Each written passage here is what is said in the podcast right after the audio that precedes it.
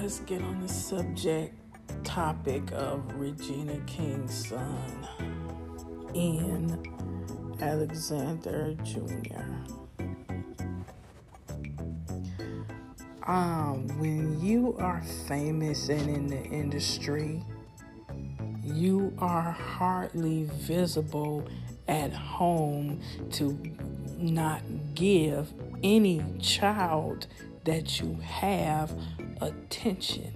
And that was the problem.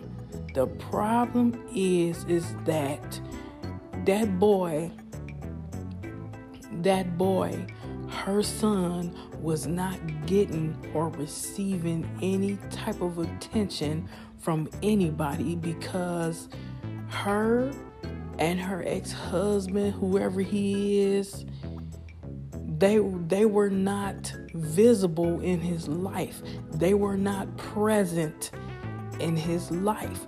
The any i mean just any time that a person commits suicide it's not a sacrifice. Just like cancer it's not a sacrifice. It's all there.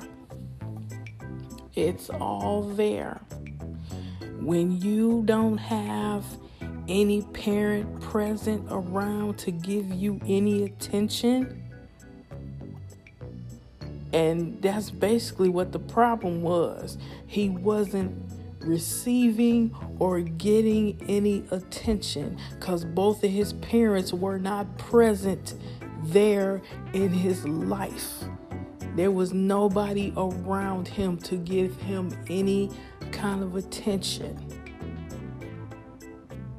As I said, when you are not getting attention, suicide happens.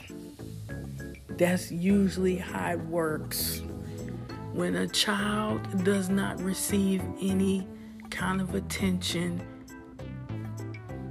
that person, that child, gets it in their mind, their idea to commit suicide because they're not receiving the kind of love or attention from a parent.